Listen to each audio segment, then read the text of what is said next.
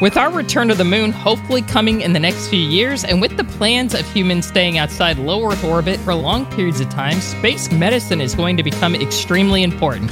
So, this week we're talking to Dr. Vanessa Farsadaki preeminent thought leader towards advancing the discipline of space medicine. If you have any feedback about what we do, we'd love to hear from you. You can do this via our social media pages at Space and Things 1 on Twitter and at Space and Things Podcast on Instagram and Facebook, or via the contact form on our website. And please hit the share button to help us out. But right now, enjoy episode 114 of the Space and Things Podcast.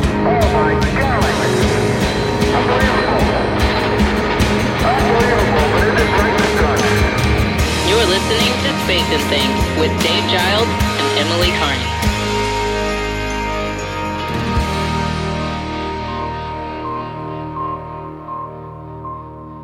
I'm Emily Carney. And I'm Dave Giles, and welcome to episode 114 of the Space and Things Podcast. How you doing, Emily? I'm doing great, doing good. I just came back from Houston, so had a great weekend.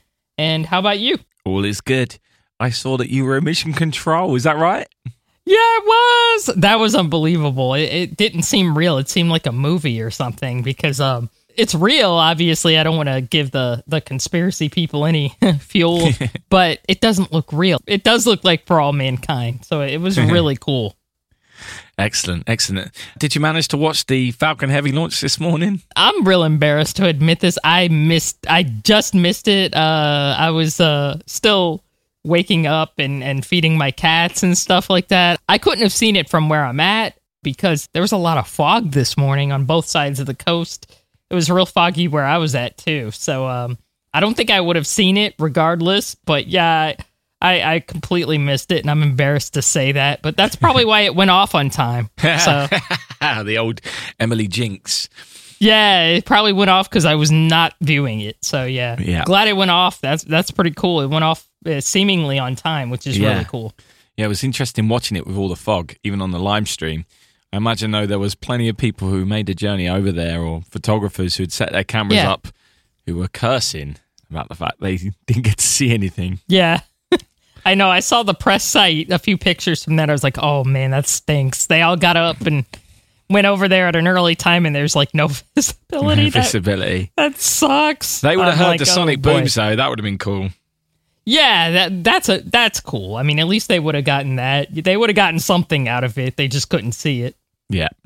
Right. Space medicine is this week's subject. And to talk us through what it means now and what it might mean in the future, we've got one of the biggest minds in the business on the podcast, Dr. Vanessa Farsadaki. Possibly the most intelligent person I've ever spoke to. She's got more letters after her name than I've got hairs on my head. That's right. Dr. V, as she is known colloquially, is a medical doctor of Greek descent, but is a citizen of the United States. As Dave said, she has many degrees in biology, genetics, astronomy, astrophysics, and business leadership. She has authored and co authored many articles advocating for advancements in her field, and her knowledge about radiation exposure and protection have made her a sought after advisor on high end programs of note. She's also fluent in 18 languages. Oh my gosh. oh my goodness. I, I I don't know if I I don't think I'm even fluent in English. At Oh, I was point. about to say, anyone listen to this knows that you and I struggle with English most days. Yeah. I struggle with English, so that is incredible. Isn't it just? Yes. This interview was recorded a few weeks back, and unfortunately, I was unavailable to be a part of it. But Emily, you did provide me with a number of questions to ask, so I consider it still very much a team effort. So let's listen to this interview. Pressure clear the tower. Uh, I got a pitch and a roll program, and this thing is really going. Roger, Pete. Welcome, Dr. V. Thank you so much for joining us on Space and Things. Let's get started. What got you into space medicine, and have you always had an interest in space, perhaps all the way back to your childhood? Well, isn't it a classic? Um, yes. um, well, being of Greek origin, um, I remember being a child and uh, sleeping outside during summer nights, looking up to the stars and dreaming and um, exploring navigation through the stars uh, because we're close to the sea as well. So, yes, ever since I can remember myself, it has all been about the sky. Um, getting there is something that was kind of discovered along the way, I guess. but yes, the stars have been there since the very, very beginning.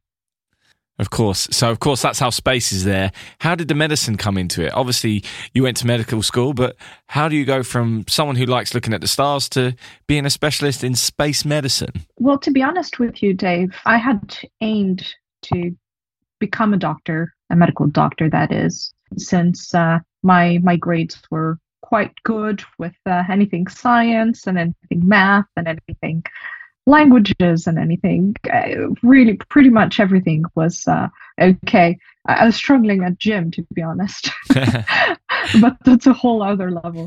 so at some point around the age of 15, I decided to go into medical school. That's a whole story by itself of how I ended up there because that was a really big struggle and a lot of obstacles along the way for that too. But after I was done, I, I, always knew that I wanted to do something with space. If I hadn't gone into medical school, it would have been uh, something like theoretical physics, cosmology, something like that. But at the end of medical school, that I realized after working quite a bit with COVID, I realized that uh, clinical work was not what I was interested in. So I wanted to combine my knowledge of medicine with my passion of space. And I realized that there's a very big gap in space medicine, and what I had initially thought was space medicine actually doesn't exist right now. So decided to take a journey to go along the way towards something uh, to create it basically and uh, that's where you find me right now. okay, so there's an obvious follow up there. What did you think space medicine was, and what actually is it currently? Well, um, good question. I, I, did an experiment about that back in May. I went to um, the ASMA conference, which is the Aerospace Medical Association uh, conference where you bring lots of flight surgeons mainly together, a bunch of chief medical officers of big mm-hmm. private companies, etc., together um, to talk about space medicine. And I did an experiment. I went around and asked each one of them two questions, very simple questions. What is space medicine to you? And do you think that what your definition is covers the future missions and what the future requires of us? Well, I asked 20 people. Um, I got 50 different definitions, and none of them really overlapped, uh, other than the basics that it's medicine and it's space and it's people. And no, it didn't really reflect what we will need in the future. My view of space medicine has to do with asking the basic question of what is space and what is medicine? Because think about it, Dave. When you talk about space, uh, you're going to need a different set of medicine if you're on the surface of Mars, and a different set of medicine if you're on surface of the moon, and a different set of medicine if you're in a free floating space settlement, right? Yeah. Um, I mean, that education and that workforce that will become space doctors will also need to specialize on the planetary body or uh, the area of space we're working from. So that's one aspect. And then, of course, within medicine, there should be subspecializations uh, that will adapt. For example, surgery on Earth, like let's take general surgery, for example, on Earth, has nothing to do with general surgery in a free floating space settlement just because think about the training of the robots that we're going to be using. Robotic surgery on Earth requires a set of skills that are quite admirable to, to acquire. The set of skills, accordingly, uh, in space will be completely different and will also need quite a bit of training with that. So, what I'm trying to tell you, Dave, is that what we're doing right now is pretty much stuck in the era of Apollo and before, uh, because even the specialization of medicine that deals with astronauts is literally called flight surgery. Why is it called flight surgery? Because it dates back from the 30s when doctors were dealing with pilots, those very first pilots. And yet we haven't evolved from that, not even from that definition and that term. So, truth is that we need to really evolve and start building something new because we're not ready for what's coming as it is right now. Yeah, that's really interesting. Actually, it's actually a lot bigger than you think, isn't it? Because it's not just taking what we know about medicine on Earth and transferring it. It's complete different skill sets, isn't it? Depending on where you are, Exactly. Uh, on what body or not on a body or whatever it is. It's it's crazy, isn't it? I had not, I'd not even thought of it in those terms. It's not just that, Dave. It also has to do with every single other job, pretty much. In a few years, 10, 10 years down the line, we're going to be asking a little bit more, maybe. We're going to be asking, hey, what's he do? Oh, I'm a hairdresser. Great. Um, Earth or space? Uh, yeah, space. Oh, great. And uh, which part of space? because that reflects on what kind of education you got, right? absolutely. Um, how it, it's a different set of skills. Think about dentists. Think about musicians. How music would propagate and what music would be interesting culturally on a space settlement would be so much more different from uh, what is interesting on Earth. And of course, then we go into astrosociology, uh, which would have to do with entire society mentalities and cultures. But this is a whole other topic, I guess. but equally very fascinating. Absolutely. I, imagine that most people listening to this podcast, like me, uh, let's go take it to that Apollo era that, that you mentioned earlier. Uh, most of us have the understanding that there is a thing called space sickness. Mhm. And that can affect anyone, regardless of your background and training. It just seems to randomly affect various people. How much do we actually know about this now? Because back then it was it was completely new. No one knew what it was, what what was causing it. Fifty years on, have we learnt that much about this with the seven hundred people or so that have gone into space? Where where are we with that?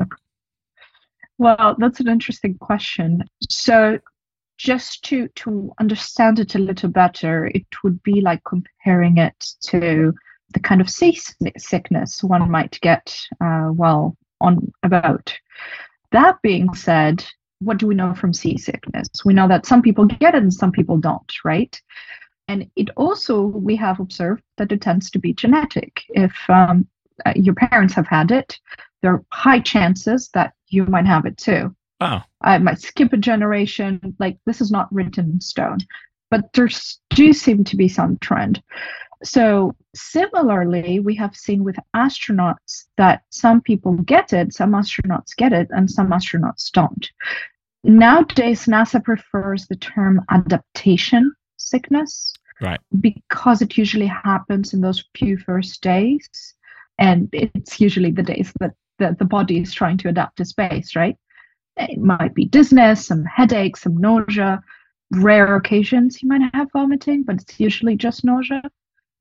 Very, very similar to what we know as seasickness.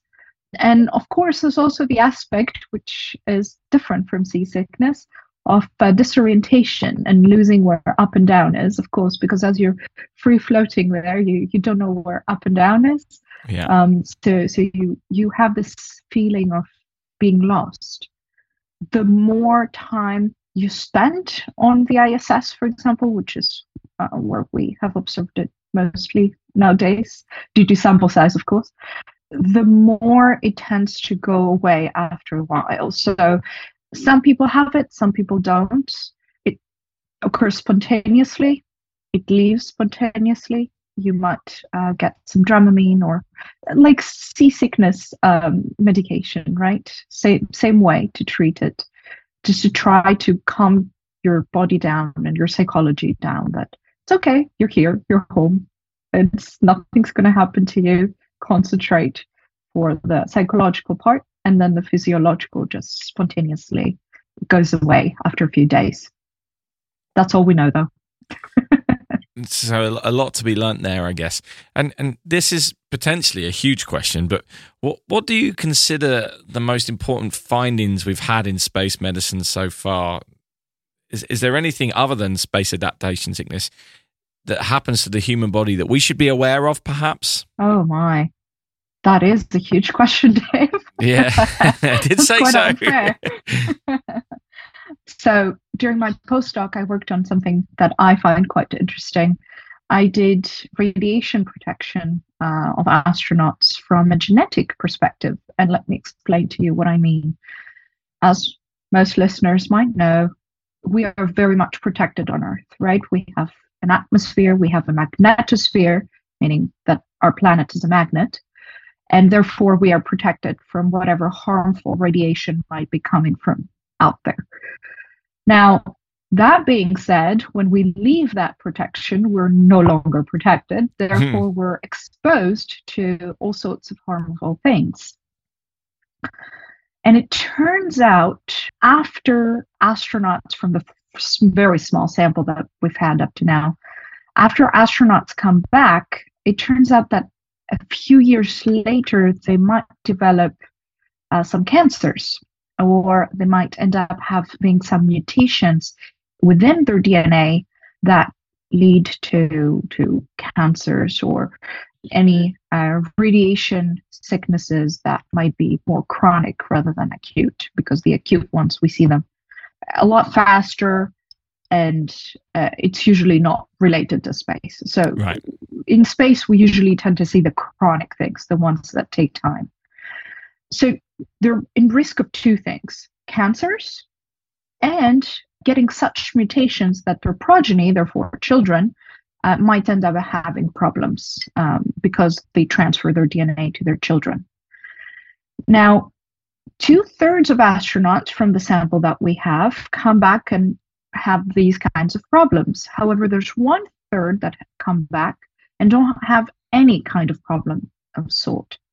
So we realized, well, we asked ourselves, why is that, first of all?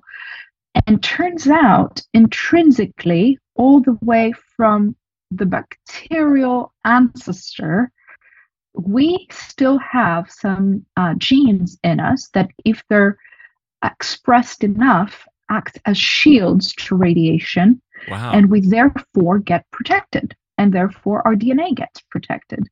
So, ideally, and this is still science fiction, but just to put it into perspective, in a few years, ideally, a couple of weeks before anybody would fly up, um, would take a pill, overexpress those proteins, or similarly underexpress some others that make us more prone to radiation exposure, get us protected, then fly up, and nothing happens to us.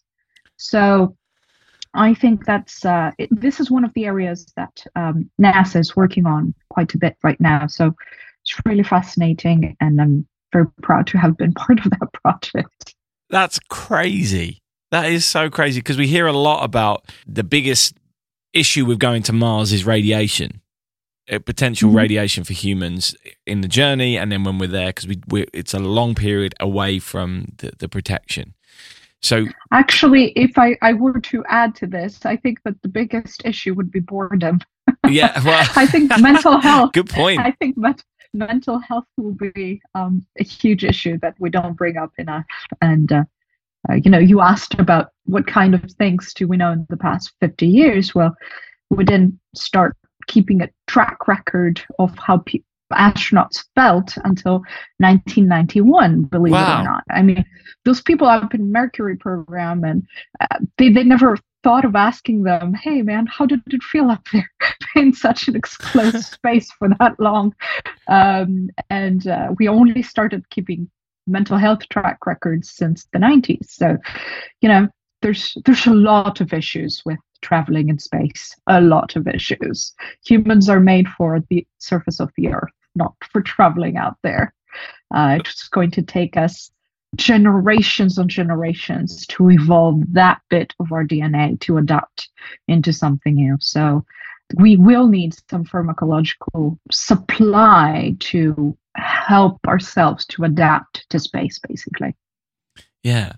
it's really weird because all, all, all of the things I'd thought of to help with the radiation part of that were the materials used for the spaceships. I never thought that there could be a, a medical you know, as you say, genetic thing that could help us to, to combat that problem, one of many problems that, that you, have outlined. Yeah, the, the mental health thing is really interesting as well, isn't it? No, you're right. It doesn't get talked about. you know it doesn't get talked about anywhere near enough. True, true, and it's uh, it's one of the projects that I'm currently working on, and thank goodness it's getting talked about more and more because it is important. But another project on the other side to eliminate the boredom, uh, especially if we want to be able to travel deep space, um, solar system, and beyond solar system eventually. Uh, another project I'm working on is uh, human hibernation, um, where you wouldn't have to put basically humans into a deep sleep, like similarly to medically induced comas, which happen right now uh, when we need to in medical settings, but for an extended period of time. So there's two sides to it, right? Either put them to sleep and make sure they wake up at, when they reach the destination after hundreds of years, or make sure that we talk to the engineers to make the spaceship stimulating enough as to not lose our mental health. A human needs social interactions, needs mentally challenging environments, uh, and needs to be problem uh, solving. Um, if we stop solving problems, we'll lose this evolutionary part of our brain that has to do with thinking, basically. Yeah. Um, and, and that's dangerous because we won't be we won't be humans anymore, right? Yeah, Yeah. for sure. So this hibernation thing, this is this is really blowing my mind now. I mean, I've seen this in sci-fi. I mean, I, I know that people have talked about this. I had no idea that, that people are actually working on this. Absolutely. Is this something that, that is near some kind of test phase on, on this planet, or, or are we still a few years off? Not quite. We're we're a few years off. Uh, however, you know, especially in space, but regardless the domain, when you see money getting invested into an area, you know that it's moving forward, and uh, money is getting invested into this. So it means we're we're getting there. That's We'll crazy. there soon. yes. That is crazy. I, I don't know what to say to that. anyway, I, I'm gonna I'm gonna change tack a little bit. It's, the the mental health thing has made Sure. me think uh, about Scott Kelly's book Endurance. Uh, Scott Kelly, the guy who spent nearly a year in space, he's written a great book about what it was like to be in space for a year, and he he talks about some of the problems with that. Uh, he, he doesn't go as far as talking about mental health per se, but he talks about his feelings and, and how it felt and the boredom and, and, and some of those things. The other thing he talks about a hell of a lot is CO2, Yeah. the carbon dioxide problems that, that he, he thinks were grossly overlooked on the ground.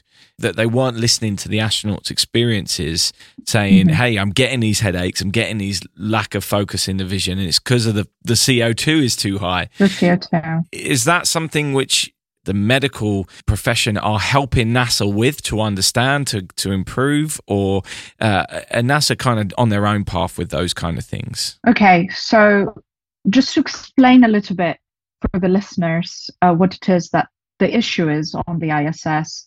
We know that here on Earth there are winds, right? We have an atmosphere, things move around, uh, there's a certain composition of the air.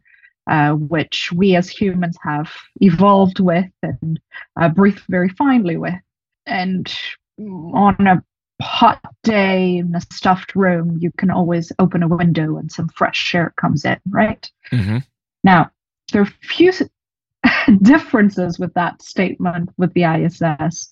First of all, there's no fresh air for you to open a window. You can't open a window. Second of all, you need to create an artificial atmosphere inside so that we don't end up having to wear those big suits with the oxygen tanks and everything attached to them. That being said, as the circulation of air isn't as effective all the time, there are some areas of the ISS inside that get um, those pockets of CO2, as we call them. So there are some areas which we don't know which ones might get a little bit of a concentrated CO2. And while an astronaut might be working in the area, will not realize that, oh, I'm breathing CO2, a higher percentage of CO2 than I should have. And we realize that from the symptoms of, again, dizziness, a big headache. If they keep on working and don't stop, which they have the directive now to stop. Well, if they realize this, they have to stop. But if they don't, they will start having trouble breathing. You know, it gets it gets really serious. So it's true that Dave, we have a very big issue with this, the agency, but especially in the space sector, regardless of the company. There are a lot of teams that overlap in their work and they don't talk to each other. Right. So if we had the engineers talking to the medical office, uh, we would have overcome this a long, long time ago and similar, this is just one example of the issues yeah. that we're having at the ISS, right? Uh, there are several of them out there. I think it's an issue of communication, rather lack of. If we were to be better communicating because we don't have that similar background, but working on the same thing, uh, we would have solved things like that. So it's not an issue of the agency refusing to uh, deal with it. On the contrary, they're very much aware of it. I would place it as a lack of communication between teams because this is a very heavily engineering issue, uh, but has physiological impacts. Both teams should be talking to each other, basically. Uh, so that's my point of view. And that's where what we were talking about earlier, the new revolutionary space medicine should come in, because ideally the the new workforce should have actually a combination of five different areas of knowledge engineering medicine biology business and anything that would have to do with uh, the psychological parts this way we would be able to have a fully comprehensive view of um, how to make uh, space safe for humans basically for the human body and issues like that wouldn't come up. What opportunities for space medicine are provided as space becomes more accessible to all kinds of people? You know, genders, different ethnic groups. As we know, the early space age was pretty much just white men. And now we're seeing a, a, lot more diverse crews and types of people that are going to space. Does this open up any opportunities within uh, medicine in space? or a greater understanding perhaps of, of how how it works? The sector of space medicine, as I'm telling you, is so um, selective right now, both for its patients, as it only has to be astronauts, uh, not common people, um, which doesn't reflect the future, right? And on the other hand, it's also very uh, selective in the sense of who who does it, because as I told you, there's sort of a lot of groups that are convinced they're the only ones doing space medicine. Like yeah. the flight surgeons think they're the only ones doing space medicine, and the PhD researchers they're the only ones who deal with space medicine. And then the engineers that have to do with human factors think they're the only ones who actually solve the problems of space medicine. And those people don't talk to each other. So there, there, there has to be some um, representation from all the groups and opening of opportunities to to everybody that wants to get involved and has the skill set to get involved. I do notice as well that there's the generation of the Apollo program and the shuttle program even more, who is the older generation of workforce within the space sector right now, within space medicine right now, that are still a little in their own ways of the past. And especially space medicine needs to evolve. Uh, all other sectors, uh, like engineering, technology, have been evolving by the second, especially now with the, the privatization and everything that's been happening on the private side. However, space medicine has really, really got stuck in uh, the flight surgery idea of the 30s, and then what it evolved to with the Apollo program. Um, so we definitely need uh, to open up to, to ideas and bring in more people and fresh people uh, with new skill sets that can speak both engineering and medicine and biology to actually start opening up the opportunities and also uh, the healing and prevention that we're going to need in space. Absolutely. So, finally, would you like to go to space to be either an experimental subject or to do some experiments? I'm actually going to be flying up in July of 2024. There we go. so I I can't say what I'll be doing quite yet, but um, it was one of my my long term goals to be able to to perform scientific experiments in space and to to put both my body but also my knowledge to the test. Uh, try to push those little boundaries, do as much as I can, and uh, yeah, maybe publish a few papers from what I get and uh, see how that goes. But oh yes, absolutely, uh, somebody has to do it. absolutely, they really do, and and you'll be the first Greek. That is correct. Let's Yes. see if uh, anybody else flies up. beforehand, maybe. yeah, well, that's great news. I, I wish you all the best on, on those endeavors, and, and thank you for, for coming on and, and spending some time and explaining some of these things for us. So much here has opened my mind to uh, exactly where we're at and, and how far we've got to go to to really embrace space medicine and understand it, and it not just be this this flight surgeon idea from the 1930s, and, and move forward into what it actually needs to be now. Um, so thank you for opening opening my eyes to that. I really really appreciate that. Of course, of course. Thank you. Um, I actually have a book that's coming out uh, in a few months that's just about that uh, the revolution of space medicine and the needs that we're going to have. Uh, but yeah, stay tuned, I guess. We will do, and, uh, and we will make sure that our listeners are very aware when that's out. Thank you so much. Thank you. Hey, that's one of the better sims, believe me. We've had a couple of cardiac arrests down here too, Pete. There wasn't any time for that up here. So as I said earlier, I think she's possibly the most intelligent person I've ever spoke to, but there were some genuine wow moments in that that I was not expecting. Wow number 1, the radiation chat. So, one in 3 astronauts who comes back from space doesn't have or, or while they're in space and when they come back doesn't have any issues with radiation. Now they've found out the protein in the DNA that makes that person like that. And they make an appeal for the other people to have so that radiation sickness won't be a thing in space. I mean, that's mental, isn't it? I've been a rad worker before, and it's always just like, yep, there's nothing you can do about it. And um, it is weird because, as she pointed out, some people have a different reaction to it than others. Some people aren't affected, and some people are affected. And I guess in the past, nobody knew why. It was just one of the one of those weird things. Like I've read stories, you know, in, in books about people, you know, being exposed to like tons, like contaminated, and they were fine. They never had a problem. And meanwhile, other people got cancer. I mean, it's just just very random. For me, it's always been mystifying, and it looks like now, you know, we've we've gotten closer to solving that issue, and that's great because now it's going to allow us to be a spacefaring civilization.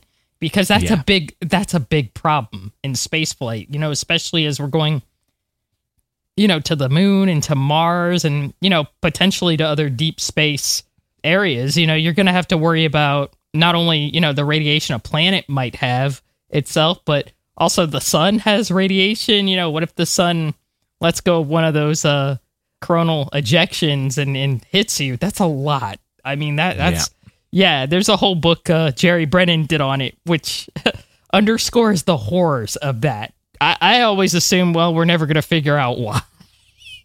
we're never to figure that out.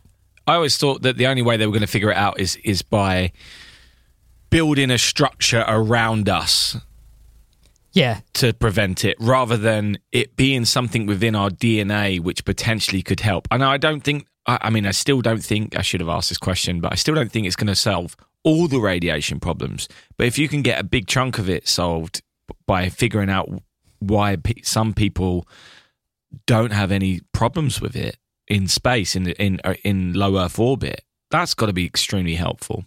Yeah. The other big wow moment was obviously lots of talk about mental health of astronauts, especially on these proposed long duration missions where they could be floating around in deep space with nothing to look at. I mean, you just can't imagine that, can you? That the, the idea of just having nothing out your window other than black for months on end.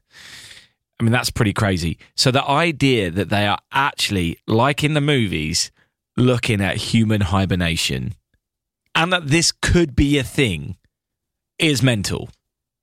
That would be really cool, actually, because I've often thought about that. You know, like, yeah, I would love to go to deep space, but what the hell are you going to do for like six months to a year? You know, I mean, or longer. Like, that's a long time. There's plenty of space books to read. Yeah, there's plenty of books to read, but it's like, you know, there's no sun, you know, you may not be getting direct sunlight. And that Yeah. actually is a big deal, you know? I mean, it, it contributes to your mental health and it also contributes to, you know, how much vitamin D you get, which is also important. I've really thought about that. Like, man, how are they going to beat that issue of, because for me, I mean, I, I'm from Florida. I like to see the sun. That would drive me crazy, probably. But yeah, the idea of being able to sleep through it, yeah, sign me up. I love to take naps, so I'll do that. sign me up. I'm al- I'm ready. Absolutely. So it, it was a fascinating interview. And I think this week and last week, we've had people on who are both talking about the future of spaceflight and their visions of how that's going to be based on what they're actually working on and Yes. what they actually believe is technically possible is nowhere where I thought it was going to be. Like it's so much further along than I thought we would we would be. And isn't it just an incredible time to be alive and be into space flight? It is. It is really cool. I mean, just with all the advances in, in human spaceflight, as well as, you know, I mean, obviously we got the Webb telescope up there that's returning just insane images of, Oh, yeah. of our universe and just a lot of crazy stuff. Uh, and when I say, I mean, when I say crazy, I mean crazy and like unimaginable stuff is happening right now. Stuff that, you know, 10 years ago was not a long time. Yeah. I remember being out there for the first, you know, SpaceX cargo launches 10 years ago and that wasn't that long ago and now it's like it feels like everything's starting to unfold. You know, it feels like the future is actually starting to happen, which is Yeah. amazing and it's about time. So, and I think people believe in it now. People are seeing Yeah. it and they actually believe in a in a hopeful future for our civilization. All right. So I love that interview, and we've had a couple of really good ones recently. If you want to know more about Dr. V, then she said to tell you that her Instagram is where she keeps most things up to date. That's astro underscore Vanessa on Instagram. Go and give her a follow and uh, make sure you're the first to know what she's up to. Uh, all other links will be in the show notes. And if you want to watch that interview in full, then head over to our Patreon page, patreon.com forward slash space and things. For Dr. Curran, why were you the only crew member who didn't swear when the first docking attempt failed? I was too stupid to realize the serious implications of our problem. Since we recorded last week, there have been five launches one in Kazakhstan, two in China, one in California, and one in Florida, which was the first Falcon Heavy launch in three years, as we mentioned earlier in the podcast. Full details of these launches, their payloads, and any videos can be found in the show notes on our website, spaceandthingspodcast.com, or click the link in the description of this podcast. The SpaceX Falcon Heavy wasn't the only heavy rocket to launch this week, though. In China, the Long March 5B rocket was used to deliver the laboratory cabin modules into orbit, which are a major element of the Chinese Tiangong space station. Last week, we spoke about a beautiful new image taken by JWST of the Pillars of Creation. Uh, that image was taken by the telescope's near infrared camera, but they've now published another photo of the pillars taken by the mid infrared instruments. In this new version, the dust clouds appear to have a blue tinge in front of a spooky red background. A perfect Halloween image. uh, these two images are just so beautiful, but so different with the two instruments showing off their unique features. Uh, European Space Agency officials wrote the following about the latest photo taken by the mid infrared instruments. Thousands of stars that exist in the region disappear from view, and seemingly endless layers of gas and dust become the centerpiece. It's this dust, which is an essential ingredient for star formation. That is incredible. Yeah, well, I might need to be a bit careful because I've been cleaning my old flat, and the dust behind the sofa was quite overwhelming. So hopefully, I'm not I'm not building my own star system behind my old sofa. Yeah, we are all made of stars, as yeah, as old Carl would have said. Anyway, Anyway, yeah, talking of the European Space Agency, their Solar Orbiter spacecraft has taken the highest resolution video ever of the upper layer of the sun's atmosphere, which is also known as the corona. It used the orbiter's extreme ultraviolet imager. And it seems surprisingly calm given the recent solar activity that's been experienced. The orbiter was 27 million miles from the sun's surface when it took the video, which is, of course, 43 million kilometers.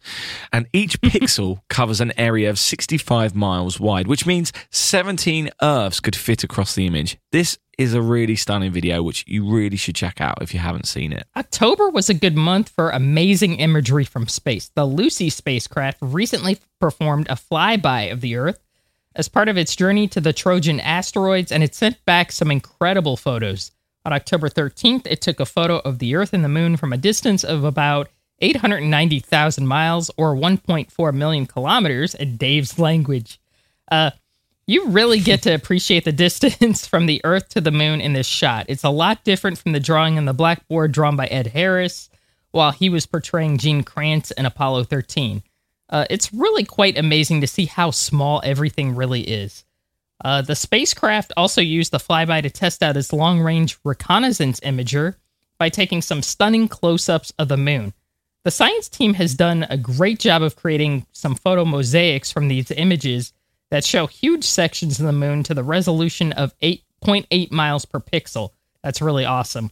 Again, you really should check out all of these images. Dave will either upload the images or share the links within our show notes. Yes, I will. And while we're talking about amazing space photographs, I'd like to mention this following story. NASA's Voyager project obviously has taken many iconic photos of our solar system before each of the spacecraft moved out into interstellar space. And this week, the chief scientist of that mission, Dr. Ed Stone, has finally retired after working on the project for 50 years. In a NASA statement, Dr. Stone has said, It has been an honor and a joy to serve as the Voyager project scientist for 50 years. The spacecraft has succeeded beyond expectation, and I have cherished the opportunity to work with so many talented and dedicated people on this mission. It has been a remarkable journey, and I'm thankful to everyone around the world who has followed Voyager and joined us on this adventure. Enjoy your retirement, Dr. Stone. That's bittersweet because it's like you're happy he retired, but at the same time, it's sort of like the end of an era, you know? Absolutely, yeah. Yeah, it's sort of like that stinks. I, I love that guy. Sometime in the next week, the Joint Polar Satellite System will be launching from Vandenberg, and it's the third of fifth polar orbiting satellites, which will help scientists predict extreme weather and to better understand how these events affect our planet. The first of these satellites was launched in 2011, the second in 2017, and the final two are planned for 2027 and 2032, respectively. It will become quite the comprehensive imaging system with each satellite orbiting the Earth 14 times a day. The latest of these satellites will be able to observe every place on the Earth at least twice a day. Uh, the idea of these satellites is to help to understand the butterfly effect of one extreme bit of weather on the other part of the world, on another part of the world, I should say. Uh, for example, Hurricane Ian, which recently wreaked havoc on parts of Florida, uh, initially began as a tropical atmospheric wave off the coast of West Africa. And trust me, uh, we in Florida were watching that the whole time. I mean, when it was a wave in Africa, we were like, is that coming? And we just, we saw it. Oh my God, it was crazy. I don't know if it's good to know you've got this scary thing coming your way, but I, It's good to know so you can get out. I mean, that, I suppose, so. yeah, absolutely. like we got out a couple days before just to get and thankfully we didn't get a direct hit. We still got the storm but we got out early enough so in case you know that we got flooded we would be okay. You know we Yeah. would be safe. So it is a good thing. Yeah, yeah, yeah, yeah, yeah. And finally, I'd like to bring a new film to your attention. Good Night Oppy will be out on Prime Video on November 23rd, and it's also getting a few screenings in cinemas as well.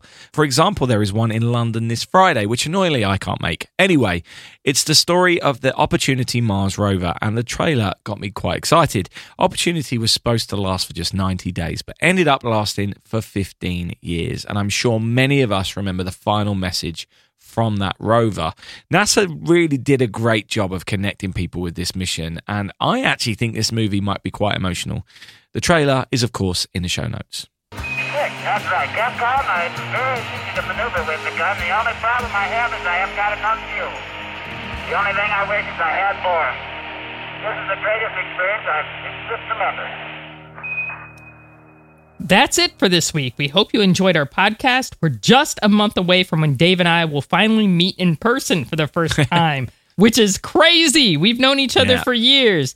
So it should be an exciting few weeks. Uh, we've got to figure out exactly what we're going to do when we're at the Cosmosphere together, but also we hope to see some of you at the big event on December 2nd. So please let us know if you're going to be there. Yeah, it's going to be great. I'm ridiculously excited. Even the weak pound hasn't taken away my excitement. Anyway, thanks for listening and thanks for supporting what we do. Until next time, don't forget that in space, no one can hear you stream. Space and Things has been brought to you by And Things Productions.